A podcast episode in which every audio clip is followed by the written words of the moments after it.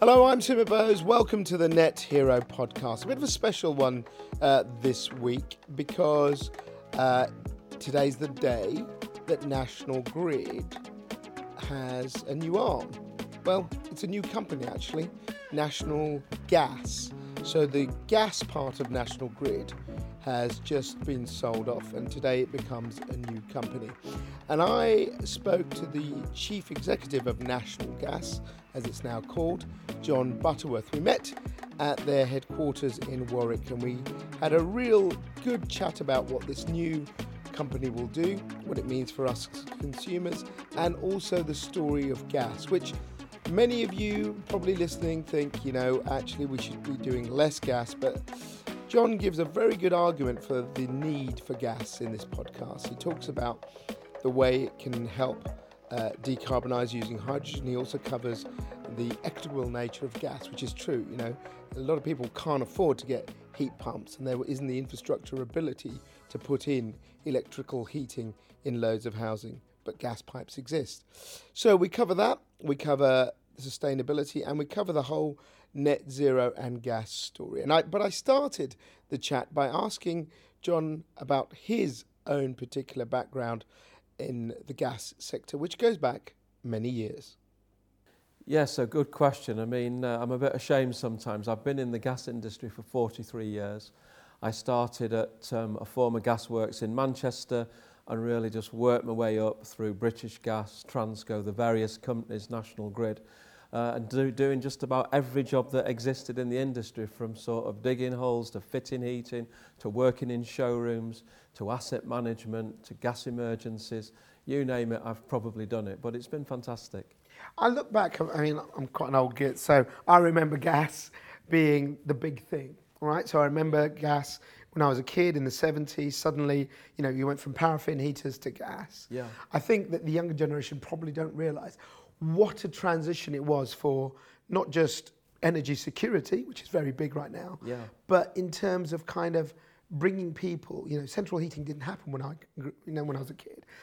What do you think gas has brought to the country, which we probably don't see it in the same way now. Do you know what I mean? Yeah, well, it's interesting. When I first started, there was an advertisement campaign on television about you know coal and wood being yeah. extinct and the future yeah. and the green clean energy that would heat all our homes was gas and now you move on 40 years later we're talking about gas moving on to hydrogen but it made such a difference to society you know when I was a kid I used to have to go outside every winter's night and empty the ash pan if it was windy it would all blow in your face we had to light the fires every morning so we forget what it's done for us as a society you know, 23 million families today, their heating and hot water, they take for granted from natural gas. Before natural gas, it was hard work keeping coal and wood in.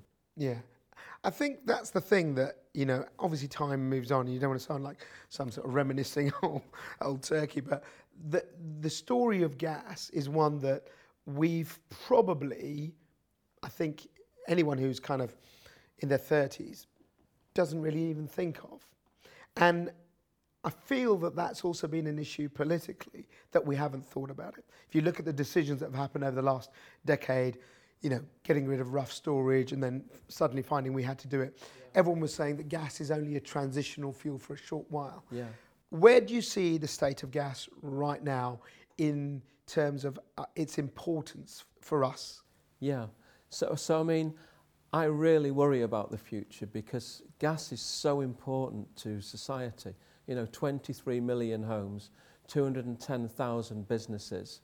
Most of our CCGT power stations rely on gas to keep the lights on, to keep people warm, to keep business turning. It's immense, and without it, you know, we would be in a far worse place. But of course, we've got to move forward again and get into hydrogen, which we can talk about later.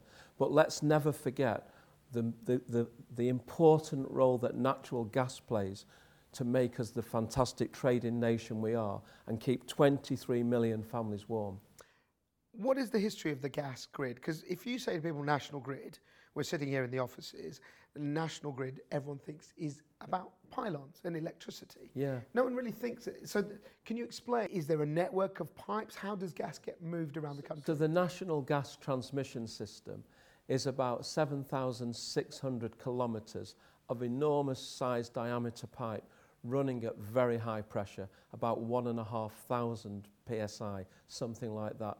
And we bring it onto the beaches from the North Sea, from the Irish Sea, from LNG ships bringing it into our terminals in Wales and in Kent. And then we filter it, we blend it if we need to blend it, and then we send it and dispatch it through big turbines to the cities to make sure that it's there and ready to be used every day. So it, does it have a distribution system? Obviously, people know electricity has, you know, the big transmission, and then you have your local yeah, DNOs. Is there something like that? So it's exactly the same. We we transport the gas to the city boundaries right. and to big industry directly, and then the distribution companies then distribute it amongst the streets at much lower pressure in smaller pipes to the population and smaller industry. I suppose the one thing about gas is that we always worry about safety. We all know about that. But also, most of it was done a long time ago. People always talk about having to change water pipes from the old lead ones to plastic. What's the state of our gas network and does it really need a revamp in terms of the actual infrastructure and its credibility? Yes, so if I talk about the gas transmission system to start with, we protect the pipelines by sending currents down them so we make sure that there's no rust. And then on top of that, we send very smart robots live through the gas stream. These robots go through it and detect any slight corrosion, which we jump on immediately and fix. So the gas transmission system is nearly as good as the day it was laid in the 1960s. You know, it's very clever stuff that the guys do. So it's not rusting to bits. We haven't got to worry about that stuff. This stuff is because people talk about having to redo our electricity infrastructure as part of our move to net zero. You don't think the gas grid needs as much work? I can tell you the gas transmission system is not far off as good as the day it was laid. Wow. I mean, the technology, uh, we've designed it so that robots can fit down 98% of it in the gas stream and they can find within a couple of inches any small problem of a, of a dink in the wrapping or a piece of corrosion. So it's in good condition. Let's talk about this relaunch. Um, yeah. Explain what National Gas is now then. Yeah, so National Grid had, have decided to sell its gas assets in the UK and we're rebranded as National Gas. There are two companies, National Gas Transmission, which just distributes the gas from the beach to the cities, and National Gas Metering, where we've 7 million gas metering customers, two companies working together under the brand of National Gas. And it's so exciting for me as the CEO because as a gas engineer full of gas people who care about gas, we can be our own bosses and create our own destiny and really drive forward to move into hydrogen.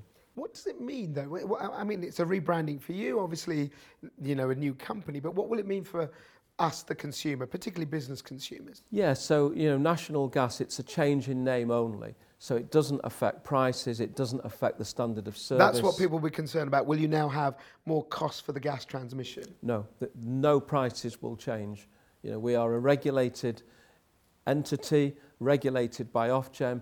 Our returns are set. Any excess profit we make goes back to customers. Prices are not going to change at all. So what is the advantage of this new rebranding then?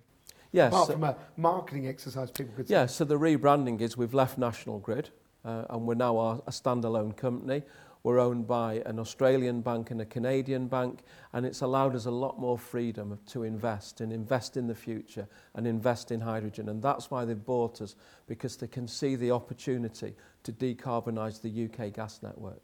If we look at where we're going towards net zero, Many would say, sorry, John, you're redundant. Gas is not what we want to be doing. We've seen all the protests from over the last year from Just Stop Oil. No more oil and gas. Let's get rid of it. People say the future is wind. The future is even some, some nuclear, perhaps. Lots of batteries, lots of electricity. Changing the cars to drive on batteries. Changing our homes to be heated with heat pumps, all electrical. So, can you sit here and say that actually you're not in a dare I say, a dying industry. What would this country do if there was no gas? 210,000 businesses relying on it, 23 million homes being heated by it, all of the power stations, CCGs on full blast, doing 56% of Britain's electricity. Imagine a world with no gas. The lights would be out. People would have no heat and hot water. but people see it as the image of climate destruction, don't they? That's what people see about gas. Yes. Which is why people are against in the recent World Cup. You know, people like oil and gas states. It's all of that, which is, you know, even though we know the reality of we, we need it, and you're saying absolutely true facts that without it we'd we'd be scuppered right now. But can you see the PR issue that you have is that people say the future is electric? Yeah, and I can see exactly why people perceive the future as electric. But the amount of energy this United Kingdom uses, and we provide the gas to Ireland, the island of Ireland, yeah, it cannot be done just with electricity. It's just the volume of power that the country needs. And so, what we've got to do is transition in an organised fashion and look at energy as a network balanced with electricity, with wind, with nuclear, perhaps with tidal, and with gas to make up that shortfall. Because what are we going to do when the wind doesn't blow? Will gas ever be clean? This is another thing people have talked about, which is we're getting natural gas. There's a carbon footprint of LNG coming in across the oceans. Could we make green gas? Could we make gas that is made of, you know, biomaterials? People have talked about biomethane. So, looking at it from a sort of scientific and technology point of view, if the grid continues, as you say, its importance is there, what kind of gas will it be running? Yeah, so if you look forwards, you know, the, the two things that we can do, the technology's there and we're putting FEED studies in to try and do the first demonstration plants, is first of all we can burn hydrocarbon at the beach and we can take the CO2 that comes up the chimney and sequestrate it back in the empty gas field in the North Sea for millennia. So there's no CO2 going into the atmosphere. So you're talking about uh, carbon capture. That's carbon capture. Yeah. And the second thing is, as we're building out from 20 gigawatts to 70 gigawatts of wind in the North Sea and the Irish Sea, when the wind's spinning at night, we can make hydrogen for nothing. The windmills are spinning anyway. We can put that hydrogen into store of depleted gas fields that are already there in the North Sea and the Irish Sea. The pipelines are already there because they were oil and gas pipelines. The terminals are already there. So, just by good luck in geology, where the wind is being built is exactly where the gas was being made and the stores are. So, we can use a, a, a balance of blue hydrogen, Yeah. which is sequestrating the CO2, and green hydrogen, making all that hydrogen at night, putting it into store, and then when it's needed, dispatching it in the morning to the cities to, to give carbon free gas to the population and industry. And we can do that today. We just need to crack on with it. Do you do you buy the? Um, I don't know. It's, I'm not like you're, you're more of a scientist than me. You're an engineer, but a lot of people say the network isn't built for hydrogen to be in the mix. There are risks in terms of explosivity. There's risks in terms of leaks. Uh, can the actual pipes cope with it? Can you answer that, that question? Because I've had people say no, the, the, the, the terminals and the pipes can't deal with hydrogen. Other people say Yeah. yes, they can. What what what, Yeah. what can you say? So, there's a lot of people say a lot of things, Yeah. but you know what's important is data and science and research and demonstration plants. So up in a place called Spadeadam, which is on the Scottish border, we have already built a gas transmission and distribution system with houses and simulated everything and it's all running on hydrogen. But with existing pipes, or did you have to put new pipes in? All the pipes have been cut from various parts of the UK and brought up there and bolted and welded together. So we, let's deal in fact. I mean, it's really interesting that if you go back from the movement of coal gas, mm. of 1,200 small gas works making gas from coal, to when we moved into natural gas, you know, coal gas had 47% hydrogen in it.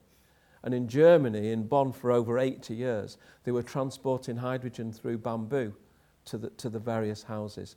So let's deal with the facts and the data and the research. We've got a hydrogen test plant up in Spadeadam. It's been recycled now so many times a second to simulate 40 years, and it's absolutely fine. So, you know, we just need to deal in the facts and the data around what will work in the future. But I have no problems whatsoever and no concerns at all to push hydrogen into people's homes and decarbonise them. What will it mean in terms of infrastructure? Because that's the other side. will we need new boilers? We're going to need new gas uh, ovens. How will, it, how will all that work? Yeah, so We've already got with the manufacturers a hydrogen ready boiler. Right. The cost is about the same, so it's a no regrets thing. There's 1.6 million boilers replaced every single year in the UK. So if you just think about it, by 2035, we'll have hydrogen ready boilers at no extra cost to anybody, ready to roll when, hydro- when hydrogen arrives. So it's not a problem. So the manufacturers are on the bus. The hydrogen ready boilers will be ready to go 2025, 2026. So we will be able to start to install those in people's homes ready for hydrogen to arrive. So what do you say to critics who say gas is redundant? Yeah, so the people who say that gas is redundant, you mean, I wish I could spend some time with them because they don't understand the scale of energy. Five and a half times more energy goes through the gas transmission pipes than the electricity system.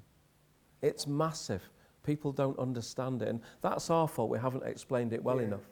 But you can never, ever, ever not have a gas going to our cities to support the You're just saying it can be a carbon-free gas. You can say it's a it's a clean gas in the we future. can, we, can, we, we, we must repurpose our pipes to hydrogen to do the right thing. But it's got to be done in an orderly way that people can afford it and that it's fair for everyone and there's social justice for everyone so that they've got a choice of how they heat their homes.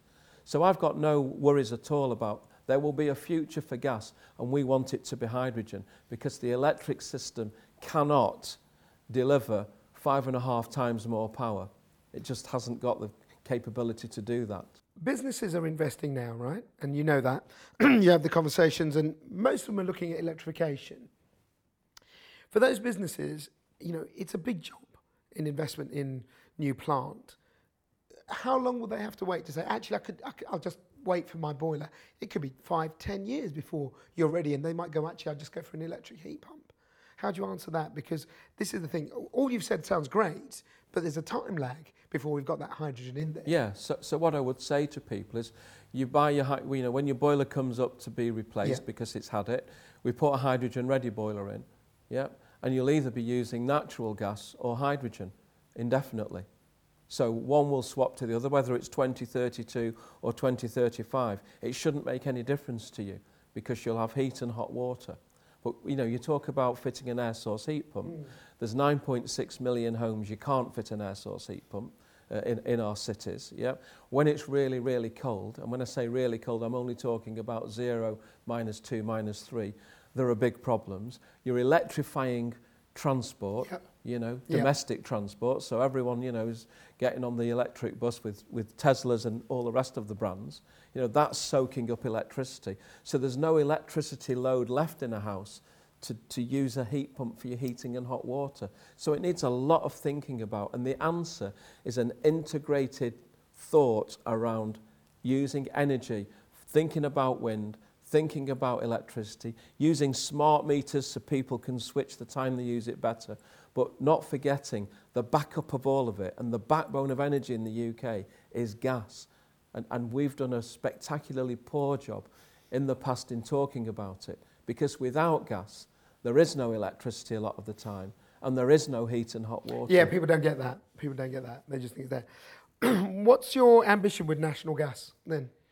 Yeah, so um, you know, I'm super excited to, to, to be the CEO of a gas company uh, as a standalone gas company. And our ambition, and it sounds sort of a bit weaselly, but I'd, I want us to be the best, most effective gas transmission company in the world. And you think, well, what does that mean? They're just words. So how do you measure it? What does it mean? How do you know when you've got there?